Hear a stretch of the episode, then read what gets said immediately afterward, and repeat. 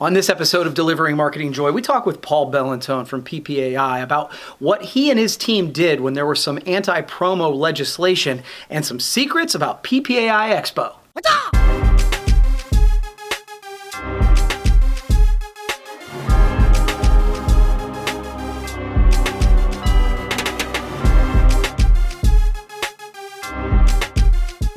there, and welcome to another edition of Delivering Marketing Joy. I am your host, Kirby Hasseman, and joining me today is another repeat guest, a, a good friend of mine at this point, uh, Paul Bellantone. He's the CEO and president of PPAI, one of our leaders in our industry. Paul, thanks so much for taking the time. I really do appreciate it. Kirby, it's it's always an honor to be here with you. Awesome. So, you know, we had kind of a little uh, a kerfuffle in our industry not too long ago, Oh where boy. Yeah, recently a, a, a senator proposed a piece of legislation p- banning the use of promo in government, um, Yeah. and obviously it had everybody up in arms. Can you talk a little bit? I'm I'm always intrigued about PPAI's role when things like this happen. So, you can talk a little bit about that and what Sure. PPAI does in those situations. So, give you a little background on the piece of legislation. It was introduced on October 29th by Senator Joni Ernst um, out of Iowa, Mhm. And it was called cleverly called the SWAG Act, Yeah. which is the Stop Wasteful Advertising in Government. Formerly, it's um, piece of legislation 2722. But it was the SWAG Act because it had that sexy name to it, and you know who wants the government to spend money on swag? Right. And it didn't just target us, it actually hit a, a number of different advertising mediums. Um, specifically, you know, eh, let me back up a little bit. Generally, when these things happen, we're collateral damage. You know, they're going after something bigger. And who who does, you know, who's in favor of wasteful spending? Yeah, you know, not right. me, I'm a taxpayer. So it was um, to stop government agencies from promoting themselves so, Mm-hmm. you know, promoting the agency just for the agency's sake, and then um, promoting outside of its jurisdiction. And then it was um, the final thing was no mascots. They weren't able to create mascots. So somewhere there's a mascot association. I know that that was probably as upset as we were. And it, it so it just so happened that this piece of legislation, we get information on it. We track these things. Member will tell us something comes up. And it was October 29th. I happened to be going to DC that weekend anyway. I just moved my trip up by a day. But because we were on top of these things and because a member, um, it was it was actually someone from the Ver- Stephanie Critchfield from the Vernon Company. Mhm. Um, she was on top of it. She was able to meet me in DC. She's out of uh, Virginia. And we were able to get appointments with Senator Ernst's office as well as um, Rand Paul's office, Mhm. who is the co signer of the bill. right. And what we did was we, we met with their staffers, which is generally the case, and we just said, we understand what you're trying to do. We, nobody wants wasteful government spending. Um, we're all taxpayers, we're all concerned, but here's the unintended consequences of what you're talking about. Right. And we always use the language that um, it you should we we agree with these types of cuts, but they should be done with the scalpel, not with the chainsaw. Right? You don't just Yeah. Do the whole thing. You- it- Yeah. Let's be a little bit more tactical.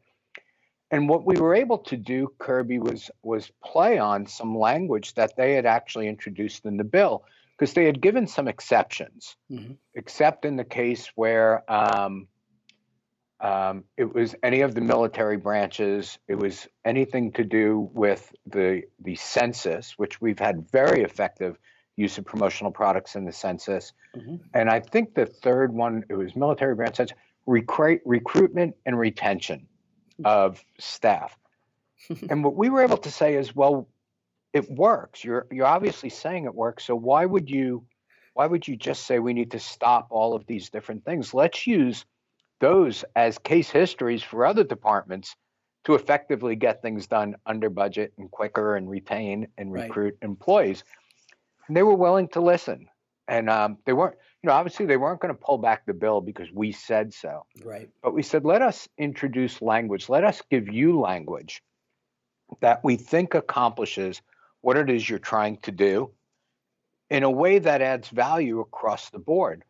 And so that was um, November 1st, I believe we had that meeting.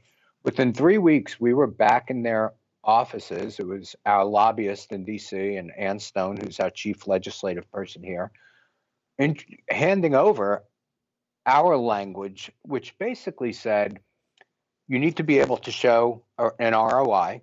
Right. You need to identify what what the benefit is up front, and it needs to be measured at the end.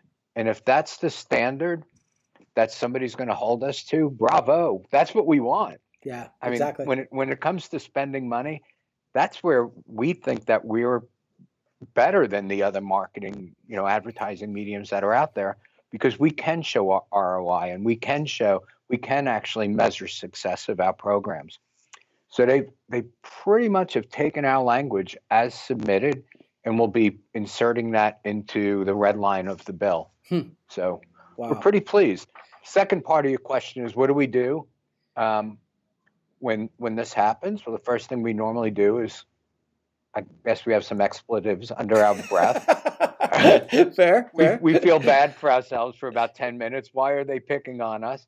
And then you go into your, um, you know, first there's the triage mode of when you just say, okay, w- what do we need to do to marshal our forces here? What do we need to do? What's our next steps? And then after that, it's just you go by the playbook. Yeah. And the playbook is you reach out, you talk to them about um, why this is important, why there may be some unintended consequences. And then when you, you try to get an audience. Yeah. Two things I would say stood out for me on this, Kirby. One is you forget um, until a situation like this that your government officials work for you yes. um, and they work for the public good. I think there's always an intimidation factor that you just say, oh, now I have to go, you know, fight with these guys about this. It wasn't like that at all. Both offices were really open to saying, hey, you understand what we're trying to do, hmm and you're trying to help us get there. And when you can approach it like that, um, I, I think you're in a win win situation. Second thing, we did a couple of calls to action for our members to write these two senators and their own legislative officials. I think the number was about 1,400 members over the period of two or three days reached out. Wow. So they recognized that it wasn't just some lobbyist and some staff guy Yeah. who were saying that this was bad, Yeah. that it was actual constituents who, who one, vote with their dollars, but two, actually use those dollars to hire people in those communities. Yeah. So, Well, yeah, it, for what we were worth, fortunate. Yeah, I, I, you know, it's one of those things. I'm so glad you had a chance to to tell me uh, a little bit more about that. I appreciate your leaping into action. I certainly noticed right away. I was like, "Gosh, Paul's in Washington D.C. already." so, so yeah, that's great. And, and again, I Paul. Paul was fortunate. He just had to change his flight. He was going anyway. uh, but still, So good was- stuff. Good stuff. Yeah. So. Moving on real quick, you guys just finished up LDW not too long ago. Expo's around the Yeah. corner. I, I'm curious, with all these different events, how do you and your team work to keep them fresh and valuable at each and every time? You know, Kirby, I think it's I think it's an interesting question. And I was just actually talking to the team about it in a different um, context earlier today. We sometimes want to keep things fresher than they need to be, and I don't know if that sounds Makes sense. weird, but you know, we're so close to it, and we'll have the same conversation about something 20 times before it gets out to the members. Yeah, By the time it gets out to the members, we're tired of it already. yeah, and we like want to move on to the next marketing message or the next show tagline or Yeah. whatever it might be. So I think what what we try to do is strike that balance between how much change is good and then how much do we really need to um to stay consistent with the theme. I'll give you Expo is one of those great examples. Um, you know, we've had the great to extraordinary theme now for two or three years. Mhm. But when you think about how many people actually go to Expo, what they're focused on, it could be that that people really aren't part of that messaging. You know, or, or they'll see it for three days out of the entire year, and meanwhile, we've seen it in house for Yes. the last three, you know, the last year. Um, it comes from hiring great people who care a lot about what they do. Is Yeah. the short answer to that, Kirby. We have people who, um, who are really engaged in creating change and creating good for the industry, and I think that's what does it. So you were at LDW, yes, and um, you know you heard the messaging that we have, and, Yep. and you've seen it. What did what did you think was what resounded with you? um, over those couple of days? For me, it was um, so LDW for those listening, or is leadership development workshop for Right. for the regionals, um, and it was for me the thing that really stood out was the vibe around the room with the other individuals that from other regionals that were doing different things. I it, that's one of the things that I often take away from uh, events like that. It's like oh, other people who care about what I care about and are doing unique and creative things. So I think sometimes for me, Yeah. just by you guys facilitating that opportunity, that's what I personally I got probably the most out of it. Um, And you know, in terms of keeping things fresh, it's interesting you say that because we always we tend to over program. Mhm. It's like let's get them a session on this, and they're going to be interested in a session on this. And in reality, it's you just put a bunch of people who care about the same issue in a room, and back up, get out of the way, let them do what they do really well. yeah, And and it, it never ceases to amaze me that how the passion itself actually carries the ball forward a little bit. yeah, it's funny. I, as you were talking, I'm like, yeah, I'm sure Jimmy Buffett is tired of singing Margaritaville, but you got to sing Margaritaville, right? Like you got to sing Margaritaville. That's that's the hit. That's right. Okay, final question for you. So we just mentioned Expo, and the the event is in January, so it's coming up very very soon. What can people expect this year, and what do you enjoy most about it?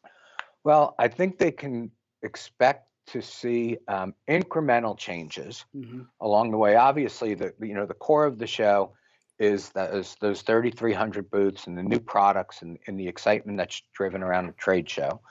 But we're finding new ways to deliver education. We're we're finding new ways to get people across the show floor to um, to visit different booths. I mean, last year it was puppies and bacon and ice cream and pop up booths.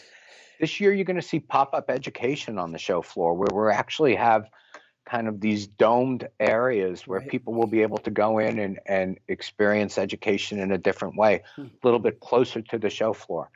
I think we'll see um, more exciting pop ups to help traffic move around the show floor. The other part of it is um, the education. We have over 110 sessions, Wow. education sessions, individual education sessions over the three, four, uh, five days when you clu- include education. There's the volunteer leadership. We'll have more volunteers at the event than ever before. So for us, if you notice nothing about the show but have a good experience, that means that it worked. Yes. Um, and if you haven't been to Expo in a year or two, I think you'll see some significant difference, some exponential changes from year to year. But we are excited. The show continues to gain market share Mhm. of the people who are attending shows and the companies that are exhibiting at shows. We get a larger portion year after year, Hmm. and we're excited about that. It's a great kickoff to the year. It, it, it totally is, Paul. You got you and your team do a great job of it, and I, I talk about that. Number one, it's always like a, like a class reunion every year where you see people that you don't see all the time, but you get to see them there. And then the the other piece is I, people who are going there and don't take part in the education. You guys have top notch education, my session notwithstanding. Uh, but the but the, I always take a lot away from the education sessions there. And like you said, it's the beginning of the year. It's the perfect time to to get fired up and get educated. So kudos on that. So I'll give uh, two tips to anybody who's um, listening to this before Expo, watching this before Expo. Yes. First thing is register by the 21st of December. We've instituted a fee. If you register after December 21st, unless you're in some of the large distributor groups that we work with individually, um, there will be a $50 registration fee. You do not have to pay the $50 registration fee. Just register before the 21st Right. if you do that. And there's a reason for that, Kirby. We're we're we're instituting that. One, people are telling us they're getting too many emails from us Mhm. about the show or too many phone calls. Look, just register now, and this way we can stop the emails and the phone calls. We're Yeah. not going to otherwise. The second thing is we're trying to affect the experience that people actually have during the registration process. Mhm. We literally have people who are buying airline tickets and securing hotel rooms, but still thousands of them don't register until they get on site. Hmm. And if we can have that happen sooner in the process, then we'd actually be benefiting their experience. Oh yeah. Second thing is we keep that registration area set up for three days, four days. By the fourth day, it becomes a little bit of an eyesore. You know, Right. people are putting their their cups and trash on the counters, and as much as we try to clean it up, is there a more effective use for that space? And what we would like to do is break that down as the week moves on because people have registered in advance. Right. Well, second big change. So easy too. Like once you get on yep. the site, if you've pre-registered, I mean, you are in and out of there in, in no time. It is. Hopefully, it's just kind of a pass through. Scan it, yeah. pick up your badges, move on. Second thing is um, the education events will not be ticketed this year. Hmm, okay. I think people um, in the past thought, well, I have this ticket. Why didn't I get a Why didn't I get a seat in the room? we ask people to tell us what which education they go to so that we know what size room to put that session in. It's just to gauge interest. But people were falsely believing that just because they had the ticket, they were guaranteed a seat. Mm. So education seating is first come, first serve. You've heard it here. It's first come, first served. So go early. Make sure you map out where you want to be, and um, you know we're, we'll we will seat people up until the fire marshal tells us to stop so two things register by the 21st get to your education sessions early i love it i love it well paul you've answered my three questions uh, do you have one question for me i do okay. so i, I had thrown some goofy fact at you uh, pre-call here so yes. today is the 9th of december that we're doing this so yep. there are 22 days left not only in the year, but in this decade. the, the, the, the teens are done. Starting January 1st, we'll, we'll be hitting a new decade. I don't want your New Year's resolution. I want your new decade resolution. What will the next 10 years, what is your focus for the next 10 years of, of um, Hasseman life? Wow, that's really good. Um, so, so just to be candid, I didn't know this, so this is a this is a great great question. So, okay, so next ten years, what I would like to see us do, I would like to uh, certainly double the size of Hasseman Marketing. I'd like to add an additional office in a new location. I'd like right. to um, travel more. Uh, my wife and I enjoy traveling, and as of literally like a few months ago, we're sort of empty nesters. Empty nesters so, sure. so my like, if I were to commit that, oh, and I'd like to do more speaking and writing. So for the next ten years, I don't know if that's what you were looking for, but grow the business, expand the business, right? Maybe write another book and go see more of the world. How about that?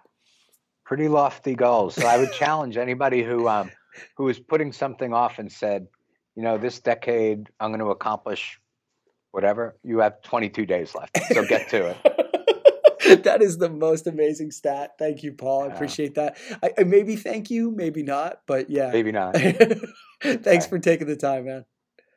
Okay. All right. Well, that's going to wrap up this edition of Delivering Marketing Joy. We'll see you next time.